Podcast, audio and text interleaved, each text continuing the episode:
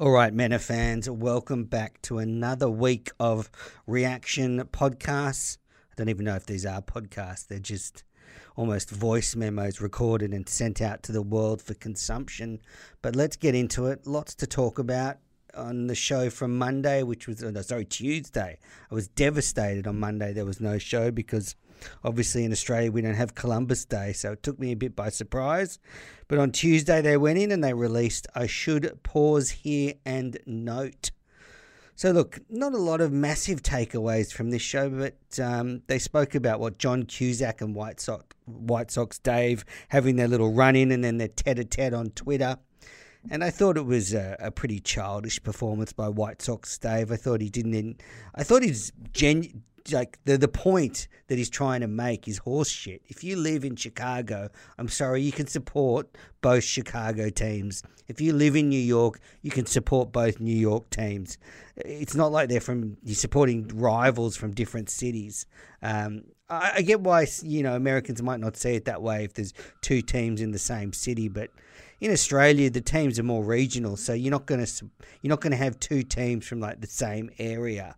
In in Sydney, we have two say soccer teams, and one's Western Sydney and, and one's represents the, the rest of Sydney basically. So um, yeah, look, I thought White Sox Dave was an idiot, but I thought Cusack just showed himself to be a little bit up himself on what he did on Twitter, um, sending those sort of condescending tweets out and saying, um, you know, it's an adult thing or whatever he said. It was just pathetic, and I hate that sort of attitude. And he went for the sort of easy barstool stuff.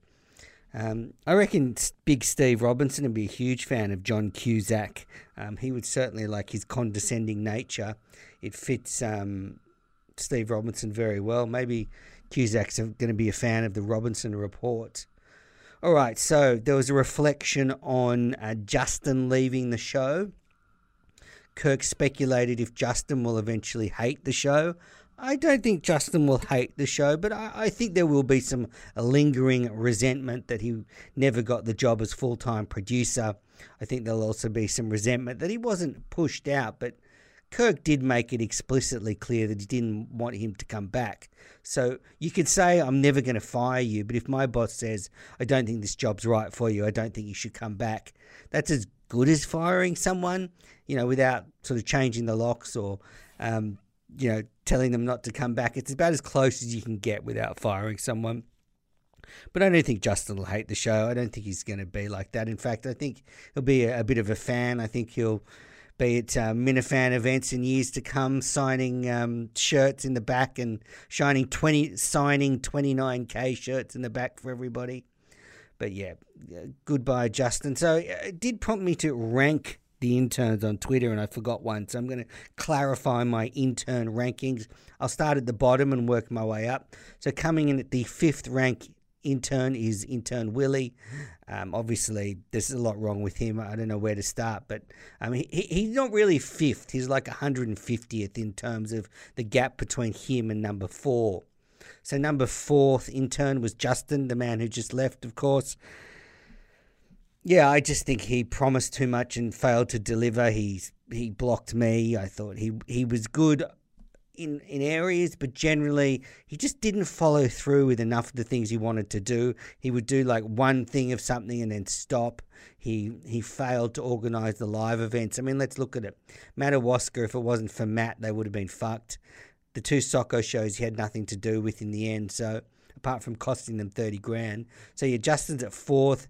Aleister Black comes in as third just because he was exciting when he was around. He had a bit of bravado about him. He was a bit of smart ass. He was, I wouldn't say talented, but he had confidence.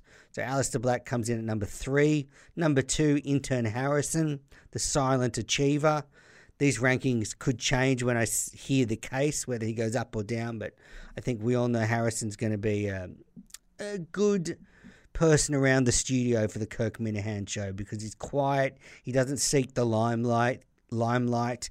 Yeah, he seems like a just a, a friendly guy. So Harrison's number two, and then number one is intern Nick. Hardly put a foot wrong when he was um, he hardly put a foot wrong when he was intern for the Kirk Minihane show. He's never seeked, sought the sort of limelight. He's never hung around with the 14. He's not like Willie, who's a drug addict. So, yeah, Nick for me, the number one intern. Of course, he had that little problem when I think he posted, was it an, a video of uh, where it was like John from Scranton and Lucy Burge or whatever, and it was posted on Kirk Minihane show Instagram, and Kirk was not happy that an EEI employee was posted on his Instagram, something like that. That was the only time Nick put a foot wrong. So he gets my mark for the number one intern in the show's history. Harrison 2, Aleister Black 3, Justin 4, Willie 5. It's interesting how Dave Cullinane revealed that he'd organised an interview for Justin and then said, "Oh, I probably shouldn't have said anything. It's just just hasn't even sort of been locked down or anything." So I'm not sure why Carl opened his mouth there. Uh, poor Justin. I hope he still gets the interview. Kirk did respond to the allegations by the 14 that that they do not follow through on their contests and that they promise a lot to the fans but don't deliver. Kirk will come on and say, "Oh, if you call a you know five thousand times, you can come in studio," and all these things. They and they do rarely follow through on them Uh, like I hate to say the 14 are right on this, but they, they do have a point. I think if you're Kirk and the show and you're going to say these things, like they can be a joke on the odd occasion, but I think if you want to build up a sort of good trusting relationship with the audience, you kind of need to follow through on most of them. Otherwise, people just aren't going to buy into the show and they're, they're not going to buy into those things like cancelling EEI for a week. So yeah, I think Kirk realizes that that he that maybe they dropped the ball a few times. As I said, it's all right for once or twice for it to be a joke, but they probably do need to follow through. I know as an Australian listener, it doesn't really ever register with me because I know I'm not going to ever go to a well, I'm not going to go to a live show if I win a prize. I'm not going to be able to go into studio. So I never really you know, buy into the contest anyway. But I get if I get it. If I was in Boston and they'd said, look, if you call EEI X thousand number of times, you can come into studio, and then I, I spent the whole day doing that, and then there was just fucking uh, tumbleweeds from the show, I would be pissed off. So I do get why there are some disgruntled Minifans. And uh, look, it has a lot to do with Steve. He was just a, a prick to the Minifans. If he wasn't getting some cash in his back pocket, he wasn't interested. But Dave Cullinane hasn't done much better so far, so he has to surprise us and follow through on all these things that Kirk says. There was a bit of sledging towards the end of the show when they were talking about who are uh, who is the new cast of the show, and I think Kirk asked, "Is Chris a member of the show?" I think Chris is a member of the show. I think it's hard to argue. He's been in studio a number of times now. He's he's up on all the show news. Yeah, Chris is certainly a member of the show. Whether he's a fully fledged member, if you're going to start defining it, maybe he's a part time member, uh, but certainly he's a member of the show. Kirk said Jared wasn't a member of the show, so that's good to hear. Hopefully, we've heard the last of one Jared Carrabis. Um, what else? Oh, Mike announced his new show. Um, Why are you laughing? All I'm going to say about this is with Mike, I sent him a message on January the 3rd, and I said to Mike, look, I don't think the Blind Mike project's your thing. I think you need to focus on comedy. Make comedy your speciality, whether it's comedy reviews, comedy interviews. Stop talking about yourself because it's boring, it's uninteresting, and only Kirk can pull off a show where he just comes in and um, talks about you know, bullshits around basically. And, and, look, Mike needed to do this. I think this is a great idea. Mike needs to get known as the comedy guy. More from the main reason is that he loves it. If he that's what he really loves, he loves talking about comedy. He loves watching comedy. Make it his thing.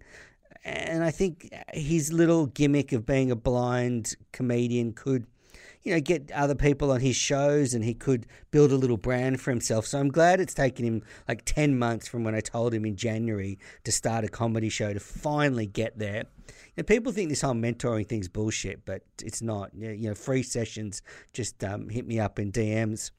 And finally, I did reveal that exclusive on, I think, my re- last reaction show about a Minifan reaching out to Steve and apologise. Well, that same Minifan sent me a message You are a malignant sow. So they were not too happy with my, me making that information public. Did not name the said person, but um, they just weren't happy about it being made public. I don't think there was much else um, that jumped out at me from the show today. It was a, it was a good one. They were talking about that coach that got sacked, but I don't even know who he is. So, look, take care, and I'll be back soon.